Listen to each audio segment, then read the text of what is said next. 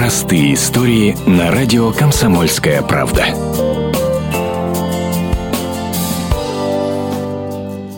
Шестнадцатилетняя Полина Суменкова блистает на подиуме и не перестает ловить восхищенных взглядов.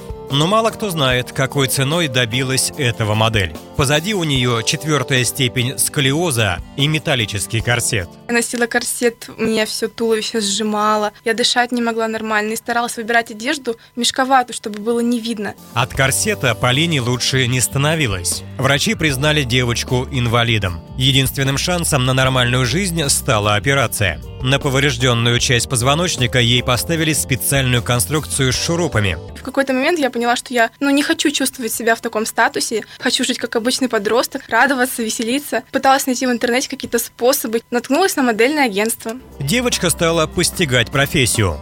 Мама ее поддерживала, и даже врачи позволяли дефилировать на каблуках. Результаты занятий не заставили себя ждать. Вскоре юную модель пригласили на подиум. Таких ощущений я, наверное, никогда не испытывала. Я зашла за кулисы, и там что? Я это сделала, я смогла, я могу это сделать. Сейчас Полина нарасхват у новосибирских фотографов. Однако ограничиваться карьерой модели девочка не хочет. Она усиленно готовится к ЕГЭ и мечтает в будущем стать дипломатом.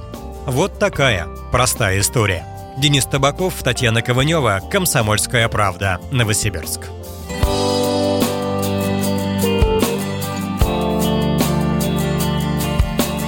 Простые истории на радио «Комсомольская правда».